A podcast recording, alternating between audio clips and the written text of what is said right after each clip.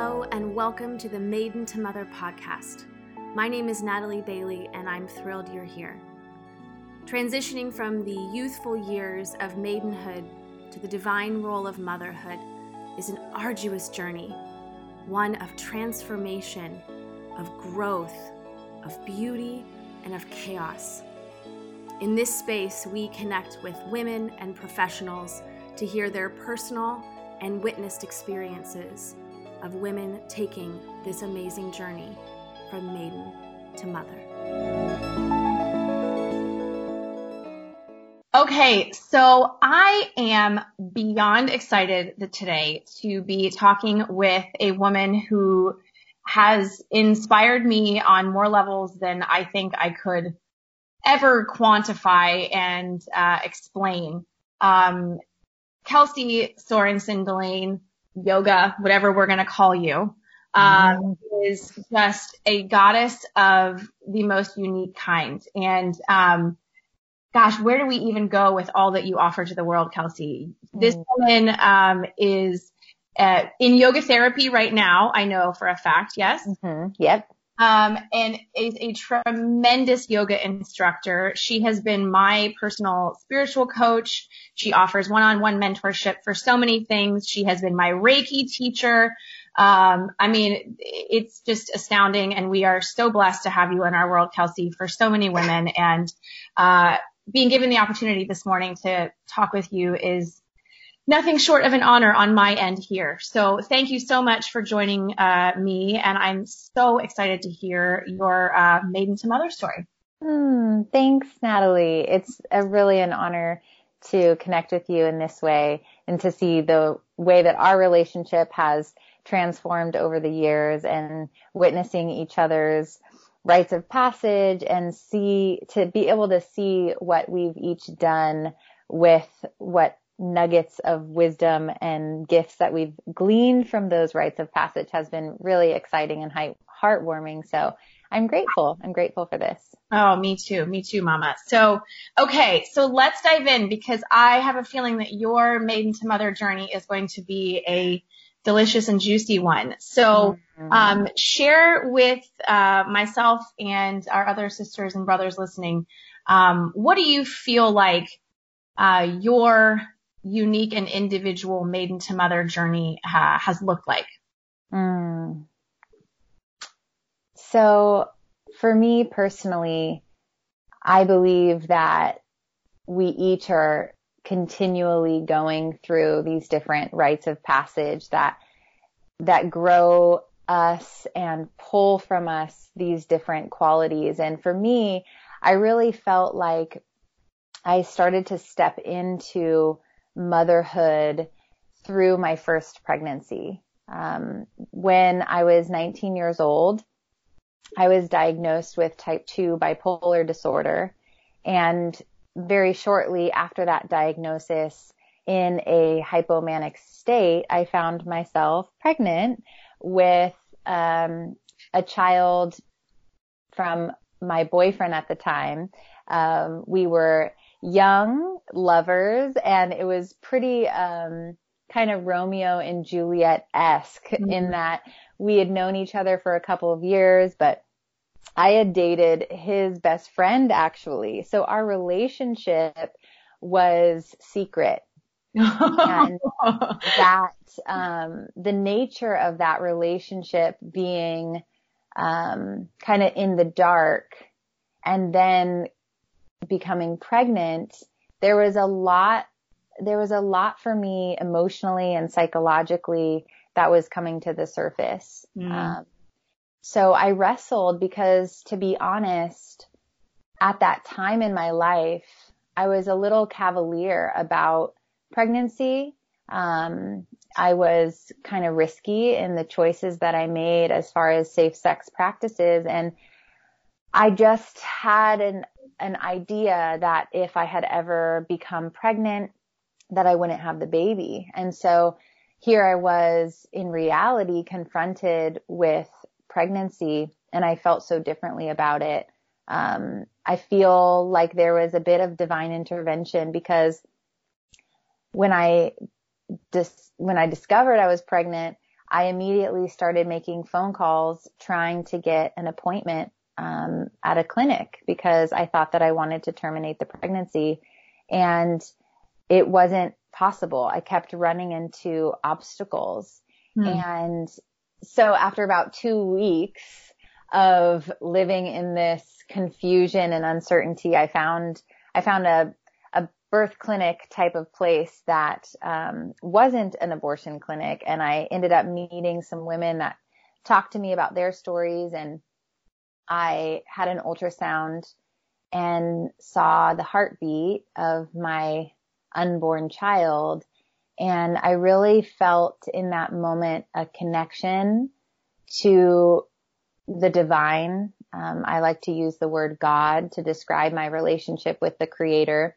Mm. And I felt in that moment this knowing, this peace deep within me of how miraculous um, the initiation of life really is and who was I to inter- intervene at that point. So I felt a trust and a surrender and a faith that if this life was meant to be, that I would be held and I would be guided along my way. And so in a lot of ways, I feel like that moment of surrender was, was a big threshold that I crossed where I decided to put my trust and my faith in something greater than myself because I knew that the odds of me becoming a single mother had just increased and that if I were to take on this child that I was taking on motherhood without a guarantee of partnership, not that we ever have that guarantee, but I was really in touch with that reality. And I, I made the decision that I was going to, I was going to nurture this life within me and I was going to open myself up completely without any reservations to what the journey would bring. And interestingly, it brought a lot of peace and it brought a lot of um, groundedness where I had prior to my pregnancy you know, with the ups and downs of my mood disorder had been really chaotic. And then during this pregnancy, there was an evenness, a smoothness, like, like I had stepped into a sattvic flow mm. of my pregnancy hormones. And I, I felt super connected to my body and myself in a way that I, I never had before. And I ended up marrying the father of my oldest daughter and that was a challenge considering the circumstances. And it ended up being for the best that we got a divorce when my daughter was about a year and a half. And then I really was a single mom and that experience taught me so much about motherhood. Um, to me, being mother is a lot about creating a container um, a container of safety and understanding. And I was able to pull qualities out of myself that I didn't know existed. I didn't know that being such a deep feeling, highly sensitive person that I could be incredibly resilient. Mm. And I didn't know that I had the, um, fortitude to walk through really gut wrenching pain, pain of, of the loss of my marriage and the relationship with that man, um, the pain and of the fear of not knowing how I was going to provide for myself and my child, the, the pain of seeing what my life had become when I thought it was going to be something else and just grieving the fantasy that I had grown up thinking that marriage and children was going to be. So to watch myself honor and feel all the feelings, to feel the sadness, to feel the fear, and also to feel the joy that my daughter brought, I was, I really had the opportunity to stand back and look at myself and see my own strength for the first time in my life. And it it changed the level of fear that I have to this day. So now as I approach scary things, um, as I come to terms with the uncertainty of life that really nothing is guaranteed, nothing is promised, there is an underlying peace within me that I trust that I am, even when I'm alone in motherhood or even when I'm alone facing my emotions or experiencing things in my inner world, that I'm always being supported by a power greater than myself and I'm being guided towards the highest good for me and for the people I love. So I think my journey, my transition from maiden to mother really, if it was boiled down to a word, it would be faith that I mm-hmm. grew roots that anchor me in any storm. And although I get afraid and although I, I still make failed efforts at controlling the way that my life pans out, I do have a, a certainty that all is well. And mm-hmm. that has been something that has carried me through. And I know Natalie, um, you were with me as I birthed my second daughter. Yes. And that song played and I got to sing It Is Well With My Soul as I brought her into this world. And it makes me emotional because it mm-hmm. really was a, um, it was a culmination, having a second chance at marriage to my current husband and having an, another opportunity to experience pregnancy and to experience birth, having walked through what I walked through with my first child, being anchored in that faithfulness, that mm-hmm. certainty mm-hmm. that, that it is well with my soul. On the surface, I might be hurting. On the surface, I might be afraid and things are are going differently than I want them to go. But deep within, regardless, it is well with my soul. And I would say that to me, that's what, that's what my transition to motherhood really means. Hmm. Oh, Kelsey, I have to like absorb all of that.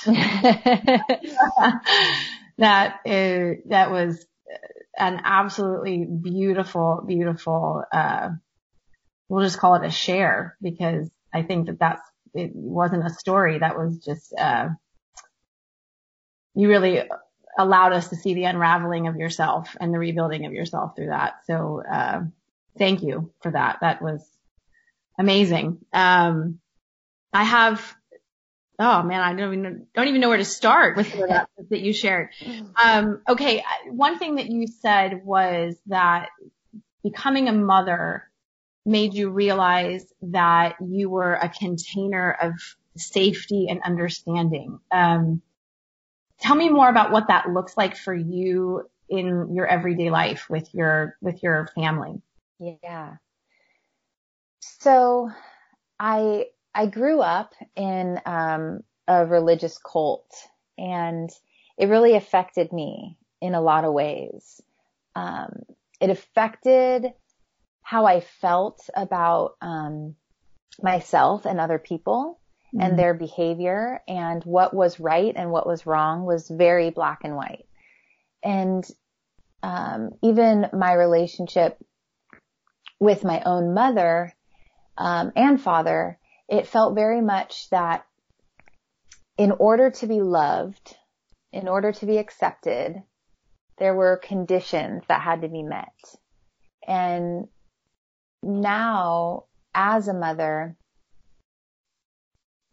I feel like the the most profound gift that I can give my children, that I can give my husband, that I can give myself, and all of the people that I in, encounter on a daily basis is really the ability to see them for who they are without imposing my will for how they ought to behave, how they ought to feel, how they ought to talk, how they ought to treat me, um, but to really suspend my own ideas of rightness hmm. and to have the the humility to, to witness them, to witness the experience they're having, to witness their, their strengths and their limitations and to celebrate all of it. And in creating a container for it, for me, what that looks like is even just in dialogue, allowing space to make eye contact, to be silent in my absorption of what's going on in their heart. So if my daughter has um, really strong feelings about something that I don't agree with or that I don't understand why she can't calm down or it's not that big of a deal. But the reality is that for her, it is a big deal. Right. And so, you know, if we arrive on time to dance in Thea's world, that's an anxiety attack. Like mm-hmm. it is mm-hmm. not okay to arrive on time for dance. We need to be at least 15 minutes early to dance. but in, in Kelsey's world, being being five minutes late's on time. You know? for me sometimes.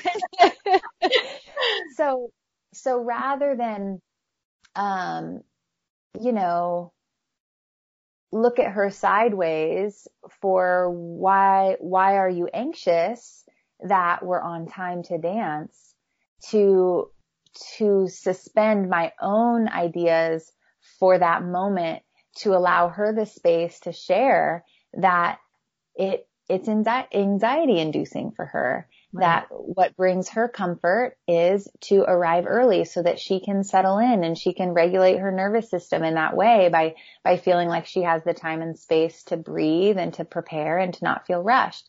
And you know so she's 10 and that's what it looks like a lot right now is is ceasing the the calm downs or the don't be upset or there's no need to cry, those kinds of phrases that I think unintentionally from a, from a place of, of an, of a desire to love our children, we try to coach them to calm down or we try to coach them out of their upset. Hmm. But what I found is really helpful and I learned it because I needed it was, is to simply be with whatever my 10 year old is experiencing and in doing with what my 10 year old self was experiencing. And when I felt really upset and it wasn't allowed, it wasn't allowed to be deep feeling. It wasn't allowed to be upset. It was corrected. It was reprimanded. And now in, in allowing that space for my own child, I get to feel that for the maiden in me that desperately wanted to be heard and she didn't want anyone to fix it. She just wanted to be held. And so for me, a lot of containment for my children and my husband, it looks like physical affection. It looks like holding. It looks like hair stroking. Um, to just hold physically and metaphorically whatever feeling they're experiencing and to bear witness to it without imposing. I absolutely love that. So are you saying, Kels, that you never, uh, lose it?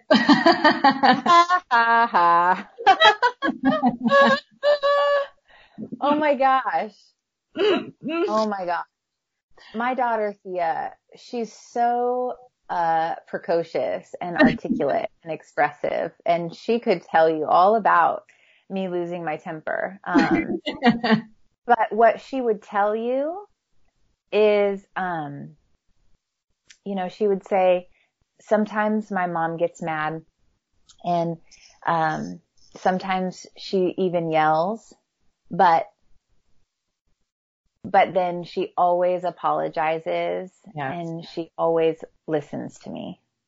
And so, you know, it's been cool to approach this kind of preteen age with her, especially because I have a toddler at the same time. And so I get to quite the difference. Yeah. Yeah. And I get to take what I'm learning from my 10 year old and being able to see into her world a little bit more because she has the vocabulary to paint that picture for me. Yeah. Uh, I get to see into her world and then I get to implement the things that she's taught me with Ginny, with my toddler. And Thea's made it really clear to me that she does not resent me um, or hold against me my my bad behavior. And mm-hmm. there's a couple times that I can think about, and she was t- actually telling my mother-in-law's story about this time that she Thea told a lie when she had just gotten in trouble for telling a lie, and my husband told her, Thea, if you lie again, you're not going to go see your dad for Christmas. Mm-hmm. And so mm-hmm. I'm sitting in this place like, oh my God, you just put that on the table. I don't want to pull the mm-hmm. trigger on that. I don't want to take away, you know, so I'm sitting between a rock and a hard place here where my husband has put a line in the sand and then my daughter crossed the line. Oh. And I was infuriated because I didn't know what to do. Yeah. And so I, I yelled at her and, you know, said things like, what's wrong with you? You know, that kind of, that kind of attack. And then mm-hmm. she started crying and then I told her, don't you dare cry, you know, and it was just this, it's, it's laughable at this point, right? Cause this is probably six years ago. Of course. Um, and so in hindsight, it's just ridiculous. But in the moment, the fury just rises from within to this level that's uncontainable. Mm-hmm. And so, um, but she was telling that story to my mother-in-law and she said it with a smile on her face and calm in her body. And she said, yeah, you know, my mom, she got really mad and then she was mad at me for crying. And so I didn't really know what to do because I was scared because everything I was doing was just making her more mad. But then she calmed down and we hugged and, and, you know, and so to hear her be able to tell a story of the repair mm-hmm. because I know that I'm going to have ruptures in all of my relationships. Absolutely. But primarily as a mom, I feel like all of my shortcomings are front and center as a mother. And so the ruptures, they're easier. It's easier for me to lose my cool with my children than it is for me to lose my cool in front of other adults. And so my ability to repair those ruptures has to be equally developed. And I've spent a lot of time, um, navigating conversations with Thea, behaviors with Thea, making right the, the ruptures so that we can carry on. And as far as I know, not a single outburst or losing my cool remains a barrier between me and Thea. And that I feel really proud of that we've always been able to articulate that Thea, it is not okay no matter how angry I am. It's never okay for someone to yell at you like that. Mm-hmm. And it is my responsibility to calm my body. And if I need to calm my body by having some space, then next time I'm going to have some space or I'm going to use my breath. And now she watches me and I make requests for, you know, Thea, I need to go in my room for five minutes and I'm going to do some breathing and I'm going to come back out and then we're going to talk. Mm-hmm. You know, so she, she's gotten to watch me grow up. I mean, I'm, I'm a decade older. I'm 30 years old now mm-hmm. and she doesn't have the same mom that she had before. And to let her in a, in a way contain provide a container and a mirror for me is really profound. And I think that that is um, by design. I think it's by design that our children, if we allow them to, in an appropriate way, have the ability to mirror and to contain us as we continue to grow. We grow up. We be, I've, I have become an adult in motherhood. I wasn't an adult when I became a mom. And so my, my daughter has gotten to see that and there's downsides and there's parts that feel kind of embarrassing. Mm-hmm. But the, but the truth is I'm really proud of it. I'm proud that she's gotten to see me grow up. And I mean, what, like you said, what an absolutely immense gift to give your daughter of what it, what it can truly look like to transition into you know, this role we call adulthood, you know, and, and how a rite of passage is not just instantaneous and something that, um, you know, that is I don't know, something that is inherent that we just automatically do. You know what I mean? Right. It is a process. It is a journey. It is a constant unveiling of, you know, preconceived notions and social conditioning and, and all the things that go into making us who we are in our maiden years. And then not necessarily deconstructing that in a negative way, but rather, uh, investigating it you know, more thoroughly and really engaging in this self inquiry and this understanding. And I know you know this from yoga of this idea that we already have all the answers that we know, you know, inherently within us who we are and who we need to be and, um, and how beautiful it is that you are a different mother to your daughter than I am to my daughter. And that that's exactly how it's supposed to be. You know, we are both in this mother archetype phase, so to speak. Um, but we sit in that space very differently and we hold it very differently. And, um, you know, I love too hearing all these stories and my hope is that with sharing what you shared and what other women have shared and will share is that there is this archetype of the mother, but she is not a one size fits all you know, and, and you have met your daughters where they are with what you have available to you and the skills you have acquired and the values and beliefs that have brought you to this space. And I have done the same. And, uh, my hope is that by sharing, we support and uplift one another and inspire one another and continue to be these amazing, you know, women and grow. And it's, I love that you have really touched on the fact that Thea has gotten to see you transition because in, um, in my mother archetype, uh, episode, I actually confessed that I'm, I'm five years into being a mom of three and I just recently feel like I have stepped into the role of motherhood fully. Mm-hmm. You know, it's just, mm-hmm. it's not overnight. It doesn't happen when our babies leave our bodies. It is, it's a, it's a journey. It's a, it's a road. It's, it's a path, um, that we have to, uh, we have to really traverse on our own. You know what I mean? Mm-hmm. Uh, but with the support of one another in sharing, just as we are here. Um, yeah, I, I really, one thing that you mentioned that really I think was a, from an outside point of view, um, was a profound turning point in your journey was your recognition that nothing is guaranteed or promised.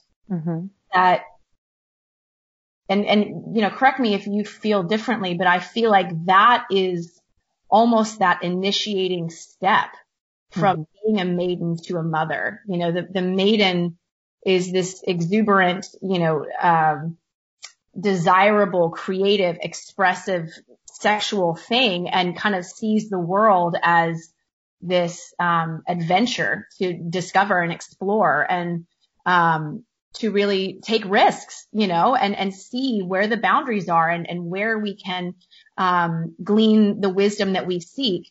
And then it's in the motherhood role that we realize, okay, you know, here's some reality checks and here's the actual, um, foundation of life in that things are fleeting and you can take that to a negative or a positive place, right? And it sounds like you really took it to a beautiful place. Um, what are your thoughts on that?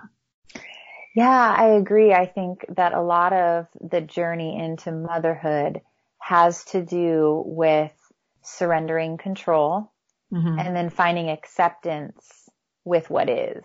Because, uh, you know, one of my trainers, my prenatal yoga teachers, Jessica Jennings of Ma Yoga, she says that if, if pre- uh, conception, like if, if becoming pregnant doesn't teach you that you're not in control, then pregnancy will teach you that you're not in control. And if pregnancy doesn't teach you you're not in control, then birth will. And if birth doesn't, then nursing will. And if nursing doesn't, then rearing child children will. Mm-hmm. Right. So it's like at some point and likely multiple points, there is the, the moment where we confront that I don't have the power to change the reality of my situation. Mm-hmm. You know, women who want to get pregnant and we can't snap our fingers. We're not, we aren't in control of that. Um, we aren't con- in control of how our pregnancy goes. We aren't in control of how our birth goes and so on and so forth. And so it's almost like we have these loving nudges, like, Hey, guess what? Get ready. Mm-hmm. You're not in control no, you're really, really not in control. No, no, no, you don't get it. You're not in control. like, and, and then we have teenagers someday. Oh God. Yeah. And, and so it's, it's really benefited me that I made that choice early on to lighten my grip, to trust the process and to surrender the notion that I know better right? Mm-hmm. Because now I have a, a fairly mature 10 year old that has a lot of ideas that are very different than my ideas. Mm-hmm. And instead of spending energy trying to change her mind, trying to get her to be different, trying to convince her, reason with her, explain to her why it's this way, or, or, um, attempt to behavior offering or withholding my approval. I mean, that's like a go-to parent move is we, we think that when we withhold our approval, that we can change our children's behavior. Mm-hmm. And it's not the case. It's, no. it's, um, it's a flawed system. and so okay. Surrendering early on in the process of the fact that I didn't want to be pregnant and I was, yeah. And, and making the decision to, to trust has been something that I can call on time and time again when I'm confronted with something that I don't like or that I can't change or that's painful or uncomfortable.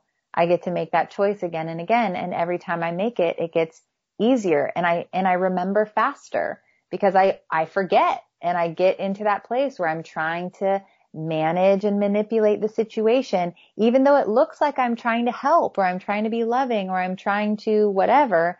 The reality is, is I'm trying to control some outcome or circumstance to make myself feel more comfortable. And that's not possible. What makes me feel really comfortable is accepting things as they are and moving from that place, that surrendered, relaxed place that's when I can take action that's more in, that's more informed, that's more wise, that's more clear. And that's what my yoga practice and my Reiki tools and all the things that I've spent, you know, the last dozen years developing is the reason I practice those things on a daily basis is because it makes the, the shift from trying to control to stepping into to faith, it makes that shift easier because I practice it all the time. Yeah. And that's really, I think that one thing that, um, socially we're not really conditioned, especially in this fast paced world. It's more, we just need the quick fix. Mm-hmm. You know, how can I, um, how can I make this better for myself right now? And then once I do this, then I'll be better every time. Mm-hmm. And, uh, it, it just, it doesn't work like that in any realm, whether you're uh, a maiden, a mother, you know, or you're in the stages of, you know, being a man, a page, a, you know, squire, knight, whatever the, the, the phase is, it's just a constant practice. And I think the combination of what you said where nothing is guaranteed or promised, but you have a certainty that all is well. Mm-hmm. I mean, that right there is, I think, not even the foundation of being a mother, but the foundation of being what we label as an adult, mm-hmm. you know, and, and really that transition from our childlike phase and development, um, into this, okay, here is the world and I recognize the world does not stop for me. Um, and I have to keep moving and I have to keep the faith, just like you have said, and, and finding that trust. And, um, yeah, I mean, thanks, Kels. That was just, that was magic. I really, I really appreciate all of that. By the way, what is your love language? You were saying that you really, you like to, uh, you know, give hair, you know, hair strokes and all that stuff. I do the same thing, but what is your personal love language? Um, definitely affection. Okay. Um, and words, words yeah. of affirmation, big time. Yes. Um, and, you know, my daughter Thea, it's very clear that she's a gift giver and, um, and receiver. And so that is her love language big time. And it's really adorable because she has been my teacher as all of our children are, but I really feel like my daughter Ginny so far has, has more, um, kind of solidified and started to heal some wounds Mm. Whereas my daughter Thea has in these really distinct and tangible ways taught me, taught me uh, to open my eyes and shift my perspective a little bit because Thea's the type of girl that doesn't even have her bathing suit, but if we're at the ocean, she wants to go in. And yeah. I'm the girl that's like, but it's cold and it's sandy. and, and, you know, I'm, I'm the one who at Christmas time I think gift giving is so overwhelming. It freaks me out. I get anxious. I don't know what to get. So then I end up getting someone a gift card that is meaningless. And, and she's like, from September, like literally we, it's just now October and she's already for weeks been talking about Christmas gifts and making wow. Christmas gifts and planning what she's going to do. And so she, by just virtue, virtue of being who she is, she's awakened maiden qualities in me mm-hmm. that I didn't even really get to express as a maiden. Like as a child, I was very timid. I was, um, always wanted to be comfortable. So I didn't, I've, I've still never been skiing or snowboarding. Like I've never done adventurous things because I was worried about getting hurt. I was worried about being uncomfortable. I was wor- I was scared of the unknown. And then here I was gifted this child who is fearless, bold, confident, um, tough. I mean, she just has all these qualities. So it's really cool that even, just even our love languages are different. You know, she doesn't care if I write her a card. She wants me to make her something, um, or, you know, get her something that she had said and I thought about it. And what's so tender is that she writes me cards because she knows that I love cards. And so it's really sweet to get to have that relationship with her. That is amazing. And I, I love that you touched on the fact that it is oftentimes our children that bring us back to our maiden stage and that chapter in our lives and they almost become our healers. Wouldn't you agree of those scars and wounds from our maiden, you know, period? And, um, I don't know that that is such a tremendous gift. And for me, that was when I came to that realization, especially, well, for all of my children, um, but you know, even more so with my daughter, um, I was the same way, Kels, having those, you know, I didn't know if I could fully be myself because I didn't want to rock the boat. And, um, and, you know, now I see my daughter just, I mean, she is just unapologetically herself. Mm-hmm. And it is, um, such a gift for me to get to witness that and then subsequently almost being given permission to do the same as an adult, you know, um, I've had this thought a lot lately about how we do have this rite of passage from the maiden to the mother. However, there is, um, I feel like so much pressure to like just dismiss your maiden self. Like now you're a mother, so here's your expectations and here's your um, to-do list, and this is what a mother looks like, and this is what a mother does, and you know fill in the blank with all the things. And um, it's that release of our maiden self, our childhood, our um, our childlike state, really, that I think is almost detrimental to us as women because if we take everything so seriously, you know, and then we have these children that want to play, it's not surprising that we look at our children as a block or as, um, you know, an inconvenience because we are, feel like we have to be the adult and they want to be the kid and we can't meet on that same level. Does that even make sense? Oh, it makes total sense. And, and I think that, um,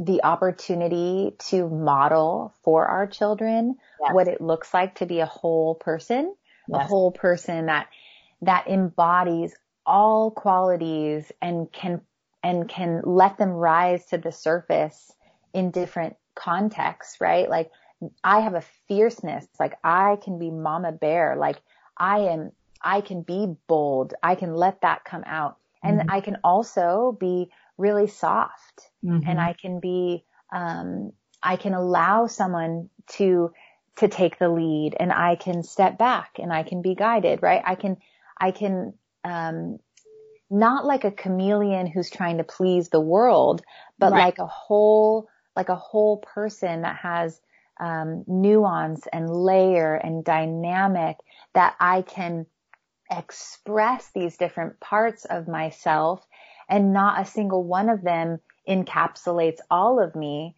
but all of them are me.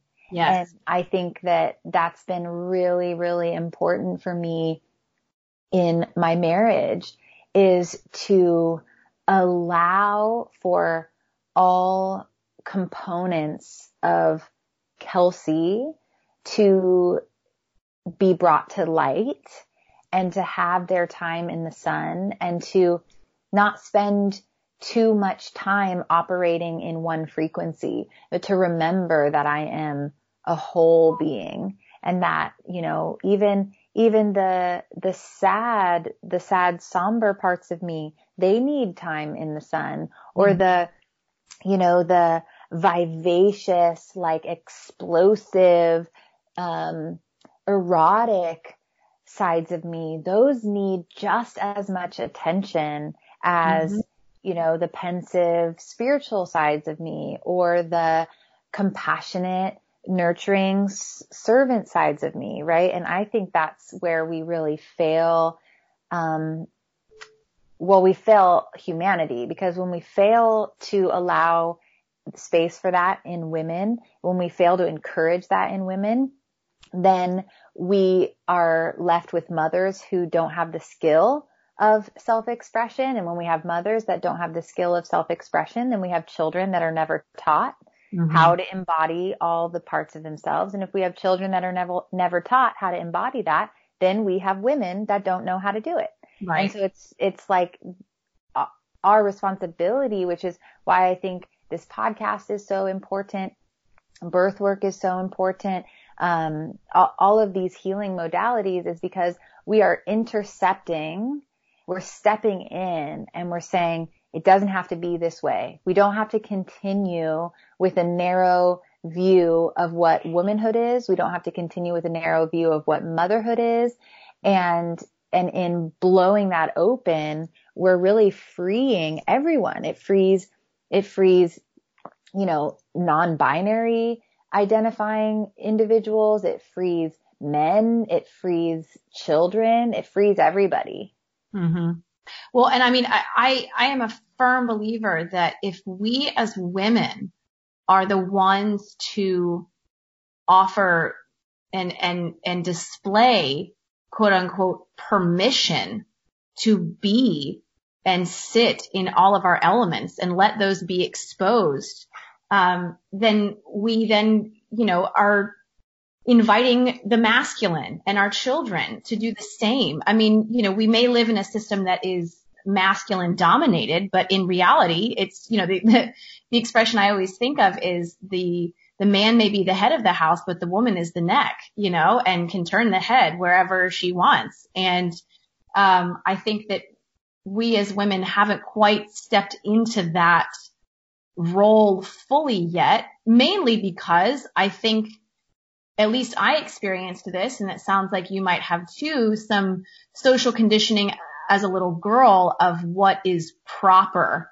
and acceptable um, expressions of the feminine that really went against a lot of my instincts and intuition, you know, especially around uh, sex and relationships and connection and what that feels like and how it feels good for me versus what, um, you know, we have stated is appropriate within our culture.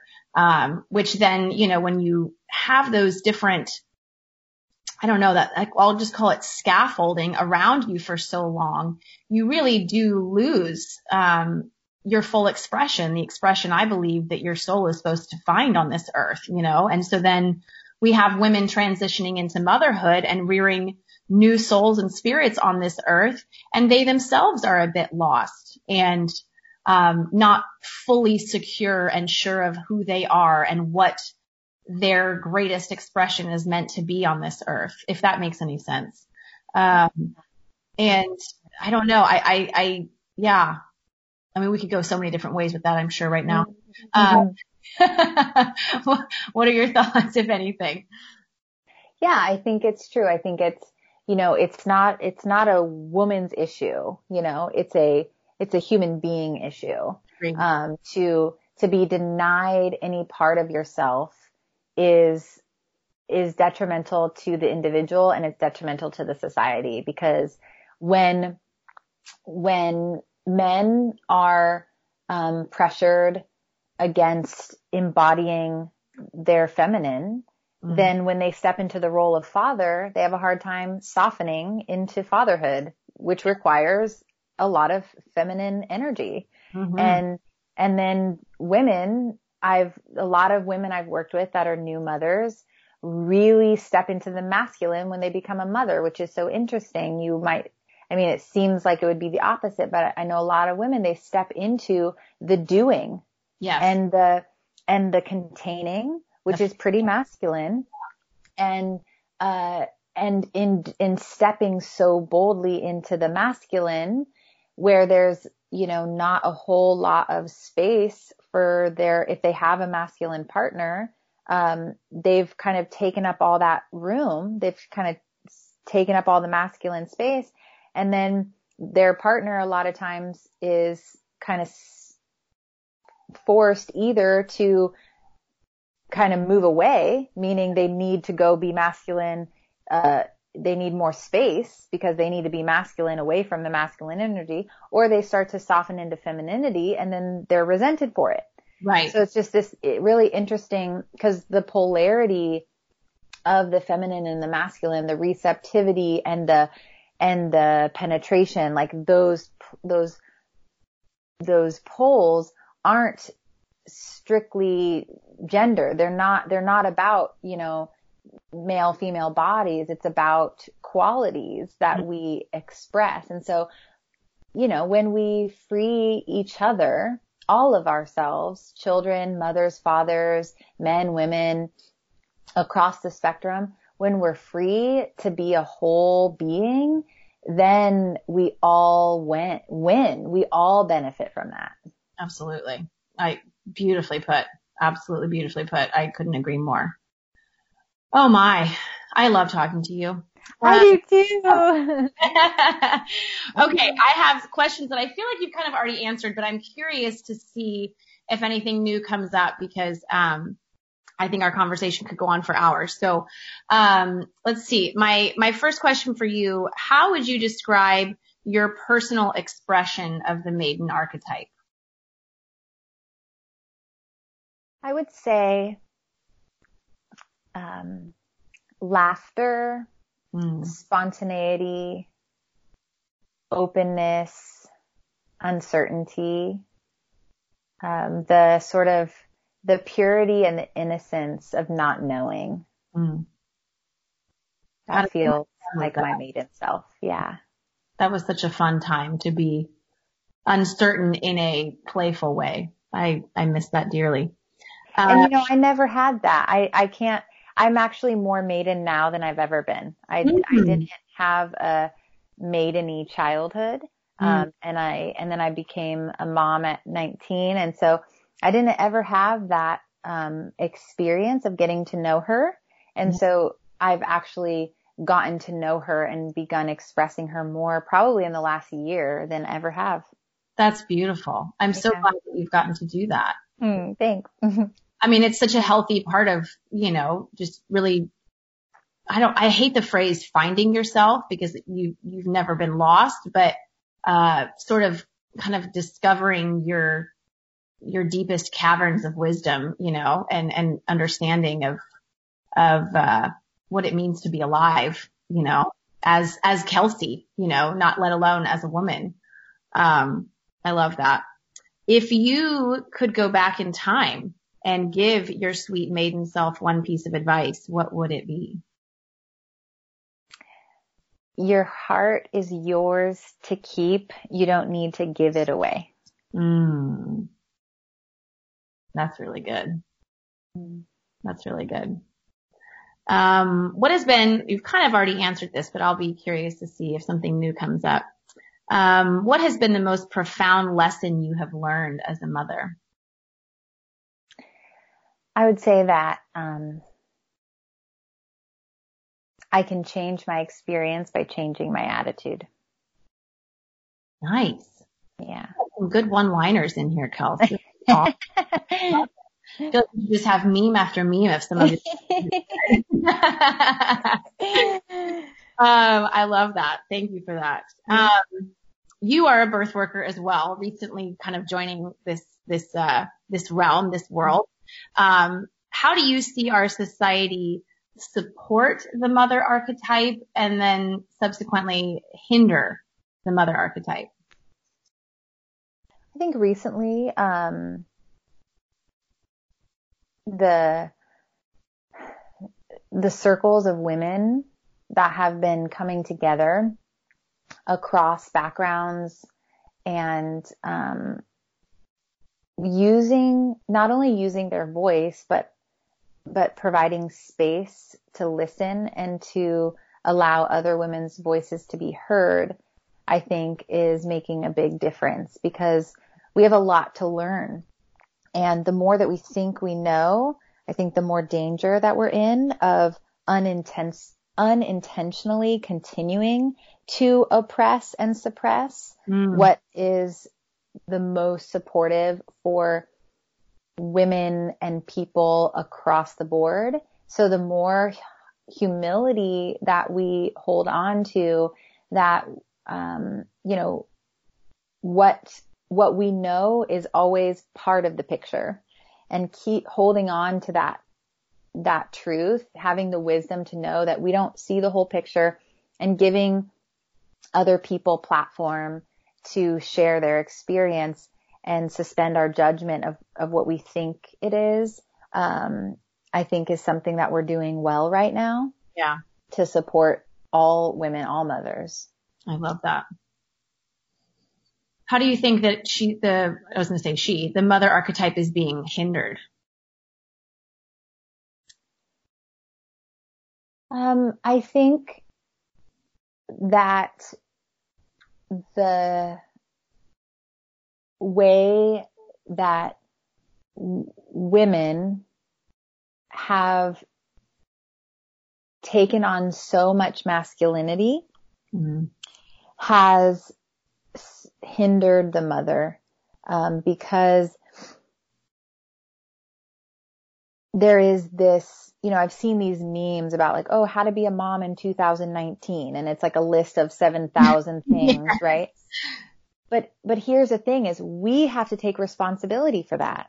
Right. We we have to take responsibility that that's what it's come to. No one outside of ourselves has done that to us, and I think a lot of times there is this mindset of, uh, you know, when we see ways in which society on a broader scale has systems and structures and institutions that work against us, we, we start to blame those institutions, those structures, rather than take responsibility for our part and oh. say, what is it in me that is contributing to this or tolerating it or allowing it?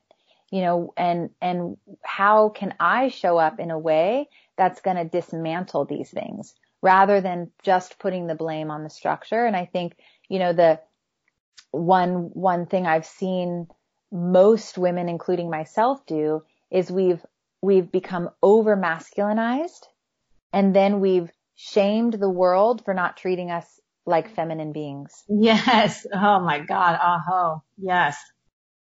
100%. And I feel like there is this, um, I don't know, this imbalance, this, uh, almost conflict w- within women of, you know, inwardly, we, we really do know what it means to be a woman, which is that gentleness, that nurturing, that, um, compassion, but also that fire and that, um, that I want to just use the word feistiness, that both of those things are what make us woman and what our world needs but the masculine is so simple, you know, comparatively.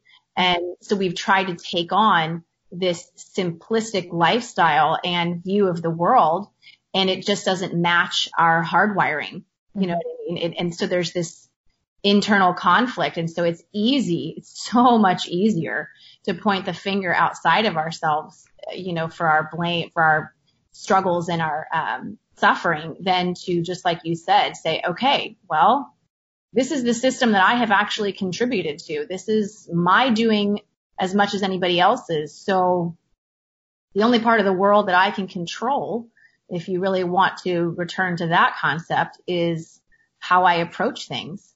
And I'm not going to allow, you know, these, these social notions to impact the way that I mother and that's really hard because it means then you have to go against the quote unquote norm. Mm-hmm. And you're going to possibly, um, from outside people, but even more so from yourself, feel like an outcast or feel like the, the black sheep in a way because you haven't bought into what, um, what seems to be again the norm. Mm-hmm. Uh, and so it's a struggle, right? Of, of really of really figuring that out. And, and part of taking responsibility, I've been listening to a lot of Jordan Peterson lately and his big thing is that by taking responsibility, you then, um, acquire meaning.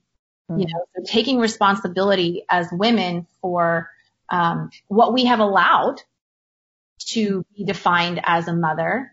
And then, okay, this is what we've allowed to be the, the, um, I don't know, the image of a woman and a mother now how can I find some purpose and meaning in shifting that first for myself and then for, you know, my children and my spouse or partner and then for the world outside of me.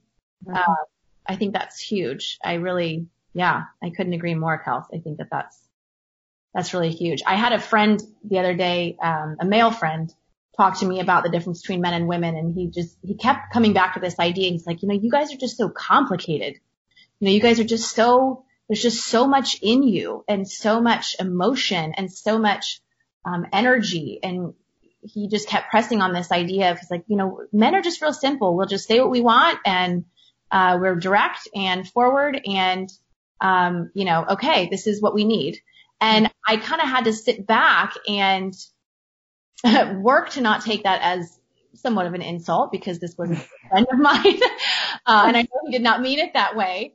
Um, but then I, I, once I thought about it and didn't take it offensively, obviously, I realized, and I said this to him, I said, well, you know, if, if everyone was like that, very simple, direct, just to the point and kind of, I don't know, blah, in my opinion, then where would be the excitement? Where would be the the the dark and light? You know i think that the feminine is what brings to our world um the range of emotions. You know what i mean? Not to say that men don't have range of emotions. Of course they do. And i think part of the problem is we don't give them permission to explore that on a lot of levels. And that's a whole other um discussion. But um, I think men inherently are pretty simple. My son's, my oldest son is very simple. He just, this is what I want. And if I don't get it, okay, I'm going to have an emotion about it and then I'm going to move on, you know, whereas women hold things and we, um, we carry things.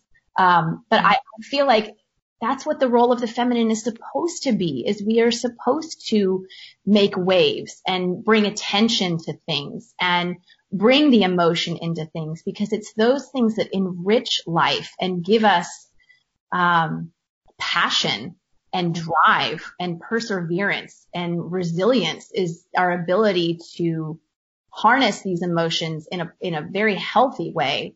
Um, and it, it's what I think adds. You know, I always look at women as we're the spice. Mm-hmm. You know, we're the meal and we are the spice. And the meal can be very nourishing and um, nutritious and valuable, but it's the spice that keeps you coming back for it, keeps you taking more and more bites. Yeah.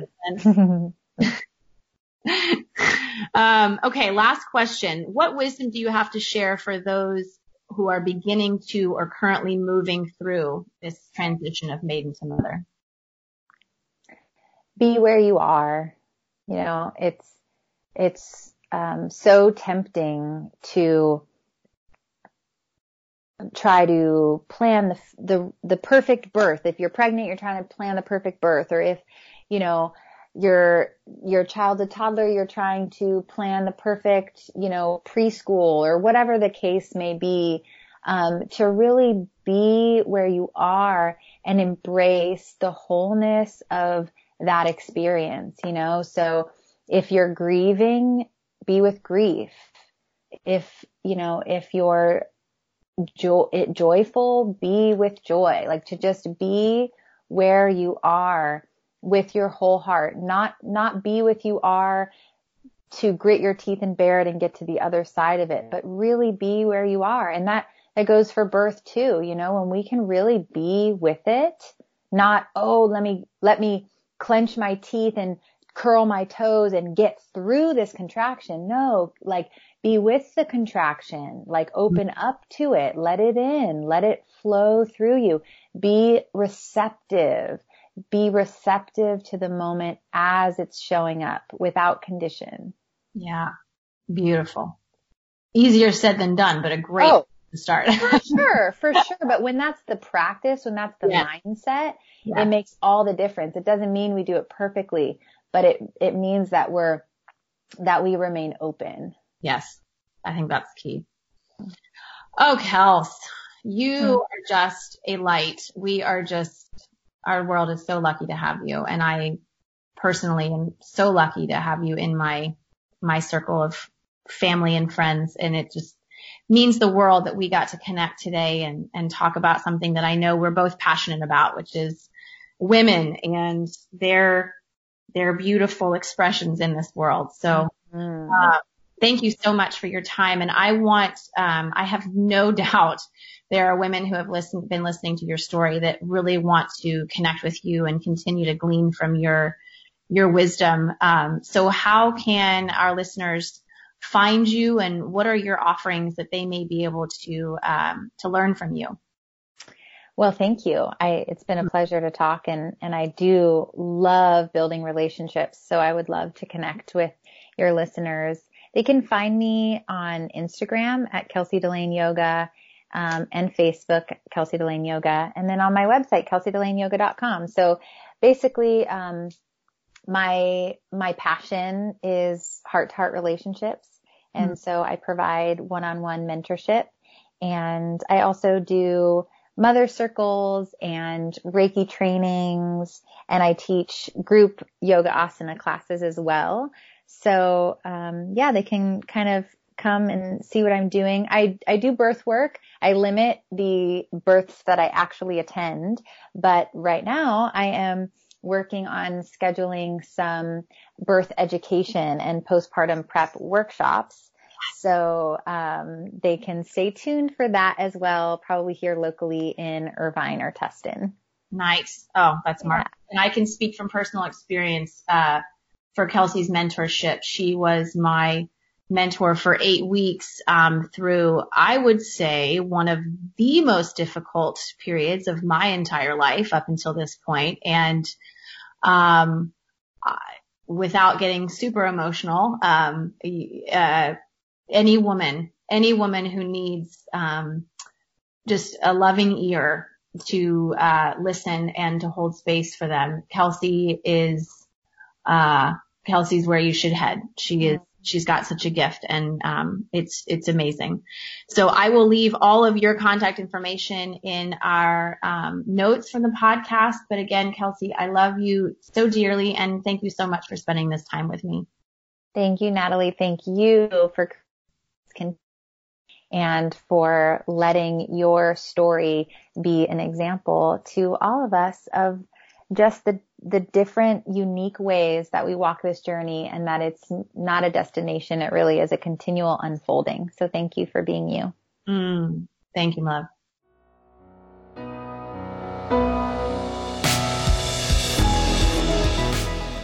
I want to thank you for spending part of your day here with us. Hopefully, you have found some new inspiration, strength, and courage to move forward on your journey.